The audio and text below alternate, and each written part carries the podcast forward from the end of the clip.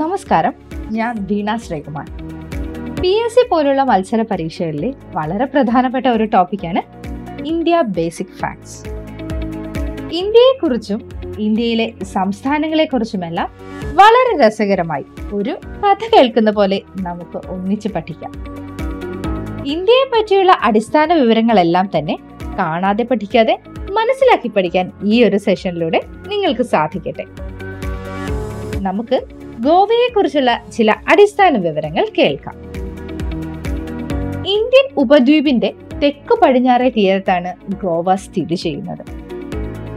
മൂവായിരത്തി എഴുന്നൂറ്റി രണ്ട് ചതുരശ്ര കിലോമീറ്റർ മാത്രം വിസ്തീർണമുള്ള ഈ സംസ്ഥാനം കൊളോണിയൽ കാലത്തിന്റെയും നവീന നിർമ്മിതിയുടെയും ഒരു ഇഴുകിച്ചേരൽ അനുഭവം നൽകുന്നു. ചരിത്ര സ്മാരകങ്ങൾ ഭക്ഷണ രുചി വൈവിധ്യം അടിസ്ഥാന സൗകര്യങ്ങൾ എന്നിവയ്ക്ക് പേര് കേട്ട ഗോവയിൽ വിദേശ ആഭ്യന്തര ടൂറിസ്റ്റുകളുടെ മനം കവരുന്ന എല്ലാമുണ്ട്. മൊത്തം തീരപ്രദേശത്തിലെ എൺപത്തിമൂന്ന് ശതമാനവും ബീച്ചുകളാൽ സമ്പന്നമാണ്. ദശലക്ഷക്കണക്കിന് സഞ്ചാരികൾ എത്തുന്ന ഗോവ വിലക്കില്ലാത്ത വിനോദത്തിന് മാത്രമല്ല ഒരു ക്രിസ്ത്യൻ തീർത്ഥാടന കേന്ദ്രം കൂടിയാണ്. ഗോവയുടെ തലസ്ഥാനം പനാജി. ജില്ലകൾ രണ്ട്. നിയമസഭാ മണ്ഡലങ്ങൾ നാൽപ്പത്.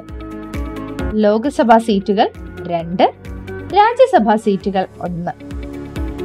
ഏറ്റവും വലിയ നഗരം വാസ്കോഡ ഗാമ പ്രധാന ഭാഷ കൊങ്ങണി. ഔദ്യോഗിക മൃഗം ഗൗ. ഔദ്യോഗിക പക്ഷി ഫ്ലെയിം ത്രോട്ടഡ് ബുൾബുൾ. ഹൈക്കോടതി ആസ്ഥാനം മുംബൈ. ഇന്ത്യയിലെ ഏറ്റവും ചെറിയ സംസ്ഥാനമാണ് ഗോവ. ഉപദ്വീപീയ ഇന്ത്യയിൽ ജനസംഖ്യ ഏറ്റവും കുറഞ്ഞ സംസ്ഥാനവും ഗോവ തന്നെ. കിഴക്കിന്റെ മുത്ത് എന്നാണ് ഗോവ അറിയപ്പെടുന്നത്. ഇന്ത്യയിൽ കടൽ തീരമുള്ള സംസ്ഥാനങ്ങളിൽ ഏറ്റവും കുറവ് കടൽ തീരമുള്ളത് ഗോവയിലാണ്. കൊങ്ങണിയാണ് ഔദ്യോഗിക ഭാഷ. വിദേശ ശക്തികളിൽ നിന്ന് സ്വാതന്ത്ര്യം നേടിയ അവസാനത്തെ ഇന്ത്യൻ സംസ്ഥാനമാണിത്. ശതമാനാടിസ്ഥാനത്തിൽ ഏറ്റവും കൂടിയ ജനസംഖ്യയുള്ള സംസ്ഥാനവും ഗോവ തന്നെ. ഗോവയിൽ ഒരു രാജ്യസഭാ സീറ്റ് മാത്രമേ ഉള്ളൂ. ഇന്നത്തെ നമ്മുടെ ഗോവ അടങ്ങുന്ന പ്രദേശത്തെ അറബ് സഞ്ചാരികൾ സിൻഡാബർ എന്ന് വിളിച്ചിരുന്നു. ഗ്രീക്കുകാർ മെലിന്ദ സിബോ നെക്ക നിഡോൺ തുടങ്ങി വിവിധ പേരുകളിൽ ഗോവയെ പരാമർശിച്ചിട്ടുണ്ട്. മഹാഭാരതത്തിലെ ഭീഷ്മപർവത്തിൽ ഗോമന്ത് ഗോപകപട്ടണം എന്നും സൂത സംഹിതയിൽ ഗോവപുരി എന്നും പരാമർശിക്കപ്പെട്ടിട്ടുണ്ട്. ഇലക്ട്രോണിക് വോട്ടിംഗ് യന്ത്രം ഉപയോഗിച്ച് പൂർണമായും തെരഞ്ഞെടുപ്പ് നടത്തുന്ന ആദ്യ ഇന്ത്യൻ സംസ്ഥാനമാണ് ഗോവ. ഇന്ത്യയുടെ രാജ്യാന്തര ചലച്ചിത്രോത്സവത്തിന്റെ സ്ഥിരം വേദിയുമാണ് ഗോവ ഇന്ത്യയിൽ ഏകീകൃത സിവിൽ കോഡ് പ്രാബല്യത്തിൽ വന്ന ആദ്യ സംസ്ഥാനവും ഇതുതന്നെ കേന്ദ്ര സർക്കാർ ഓഫീസുകളിൽ ഇമെയിൽ സംവിധാനം ഏർപ്പെടുത്തിയ ആദ്യ ഇന്ത്യൻ സംസ്ഥാനവും നമ്മുടെ ഗോവ തന്നെയാണ്. സർവീസ് വോട്ടർമാർക്കുള്ള പോസ്റ്റൽ ബാലറ്റ് ഇലക്ട്രോണിക് മോഡിൽ സാധ്യമാക്കിയ ആദ്യത്തെ ഇന്ത്യൻ സംസ്ഥാനം. സ്കൈബസ് പദ്ധതി നടപ്പിൽ വരുത്തിയ ആദ്യത്തെ ഇന്ത്യൻ സംസ്ഥാനം ഇന്ത്യയിലെ ആദ്യത്തെ ക്യാഷ്ലെസ് സംസ്ഥാനം ഇന്ത്യയിലെ ആദ്യത്തെ മൊബൈൽ ഫുഡ് ടെസ്റ്റിംഗ് ലാബ് ആരംഭിച്ച സംസ്ഥാനം ഇവയെല്ലാം ഗോവ തന്നെയാണ്. ആയിരത്തി അഞ്ഞൂറ്റി പത്തിൽ ബീജാപ്പൂർ സുൽത്താനിൽ നിന്ന് ഗോവ പിടിച്ചെടുക്കാൻ അൽബുക്കർക്കിനെ സഹായിച്ച പ്രാദേശിക നേതാവാണ് തിമ്മയ്യ. പിന്റോ കലാപത്തിന് സാക്ഷ്യം വഹിച്ച ഇന്ത്യൻ സംസ്ഥാനം കൂടിയാണ് ഗോവ. എ ഡി രണ്ടാം നൂറ്റാണ്ട് മുതൽ ആയിരത്തി മുന്നൂറ്റി പന്ത്രണ്ട് വരെ ഗോവൻ പ്രദേശങ്ങൾ ഭരിച്ചിരുന്ന രാജവംശമാണ് കദംബ രാജവംശം. ഗോവ ഗവൺമെന്റിന്റെ കീഴിലുള്ള ട്രാൻസ്പോർട്ട് കോർപ്പറേഷനാണ് കദംബ ട്രാൻസ്പോർട്ട് കോർപ്പറേഷൻ ലിമിറ്റഡ്. ആയിരത്തി തൊള്ളായിരത്തി അറുപത്തി ഒന്ന് ഡിസംബർ പത്തൊൻപതിനാണ് ഗോവ ഇന്ത്യയുടെ ഭാഗമായത്. ഗോവ വിമോചന സമയത്ത് വി കെ കൃഷ്ണമേനോനായിരുന്നു ഇന്ത്യയുടെ പ്രതിരോധ മന്ത്രി. ഗോവ വിമോചനത്തിനായി ആയിരത്തി തൊള്ളായിരത്തി അറുപത്തിയൊന്ന് ഡിസംബറിൽ ഇന്ത്യൻ സേന ആരംഭിച്ച ഓപ്പറേഷന്റെ പേരാണ് ഓപ്പറേഷൻ വിജയ്. ലോകത്തെ തന്നെ ഏറ്റവും അധികം കാലം കോളനി വാഴ്ചയ്ക്ക് ഇരയായ ഗോവ വിമോചനത്തെ തുടർന്ന് ഗോവൻ പ്രദേശങ്ങളുടെ ഭരണാധികാരിയായി നിയമിക്കപ്പെട്ട വ്യക്തിയാണ് major general K P Candeth. ഗോവയിലെ ബസിലിക്ക ബോം ജീസസിൽ സെന്റ് ഫ്രാൻസിസ് സേവിയറിന്റെ അഴുകാത്ത ദേഹമാണ് സൂക്ഷിച്ചിരിക്കുന്നത്. ഗോവയിൽ ആദ്യത്തെ ക്രിസ്ത്യൻ കോളനി സ്ഥാപിച്ച സ്പാനിഷ് ജസ്യൂട്ട് മിഷണറിയാണ് ഫ്രാൻസിസ്കോ സേവിയർ. ഗോവയിലെ തദ്ദേശീയരെ ക്രിസ്തു മതത്തിലേക്ക് പരിവർത്തനം ചെയ്യിക്കാൻ ക്രിസ്ത്യൻ മിഷണറിമാർ ആയിരത്തി അഞ്ഞൂറ്റി അറുപത്തി ഏഴിൽ ആരംഭിച്ച നടപടിയാണ് ഇൻക്വിസിഷൻ. പ്രശസ്ത ഭൂമിശാസ്ത്രജ്ഞനായ ടോളമിയുടെ കൃതികളിൽ ഗോവ അറിയപ്പെടുന്നത് ഗൗബ എന്ന പേരിലാണ്. മണ്ഡോവി സുവാരി എന്നീ നദികളാണ് ഈ സംസ്ഥാനത്ത് കൂടി ഒഴുകുന്നത്. ഗോവയുടെ ജീവരേഖ എന്നറിയപ്പെടുന്നത് മണ്ഡോവി നദിയാണ്. ഗോവയിലെ പ്രസിദ്ധമായ ധൂത് സാഗർ വെള്ളച്ചാട്ടം മണ്ഡോവി നദിയിലാണ്. ഗോവയെ മഹാരാഷ്ട്രയിൽ നിന്ന് വേർതിരിക്കുന്ന നദിയാണ് തേരേഘോൽ നദി. ഗോവയിലെ ഏറ്റവും നീളം കൂടിയ നദി സുവാരി.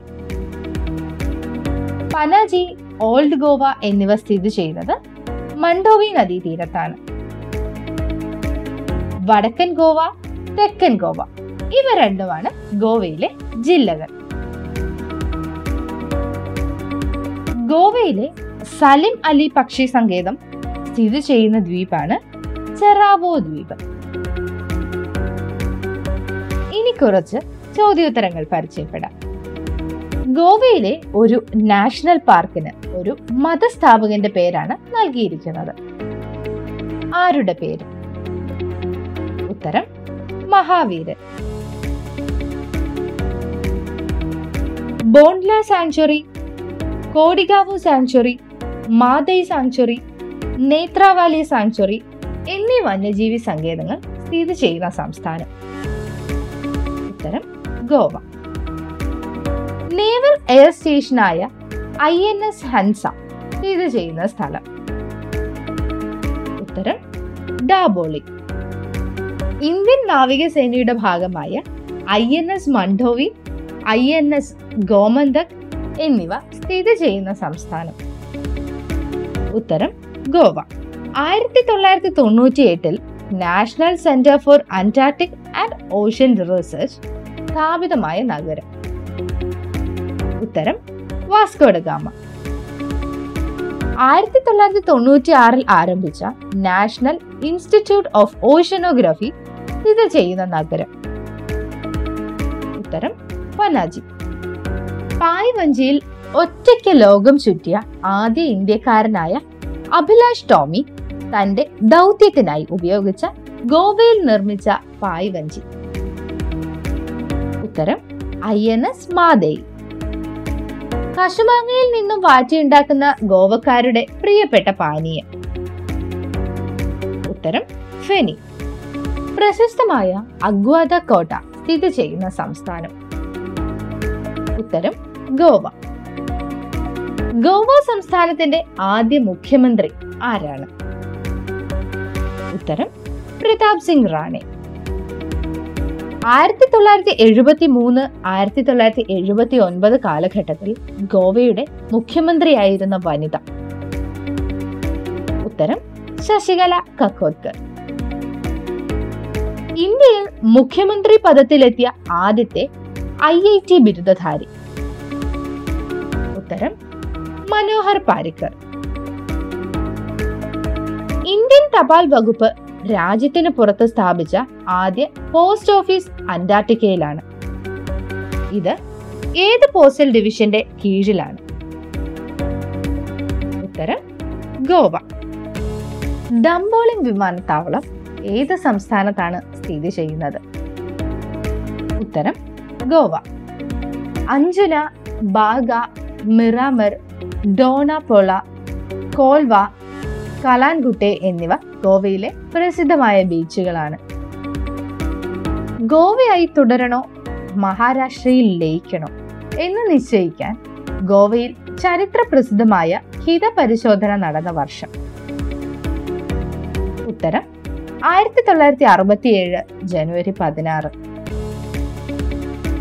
ഇത്രയുമാണ് ഇന്ന് നിങ്ങളോട് പങ്കിടാൻ ഉദ്ദേശിച്ച വിഷയം. ബാക്കി അടുത്ത സെഷനിൽ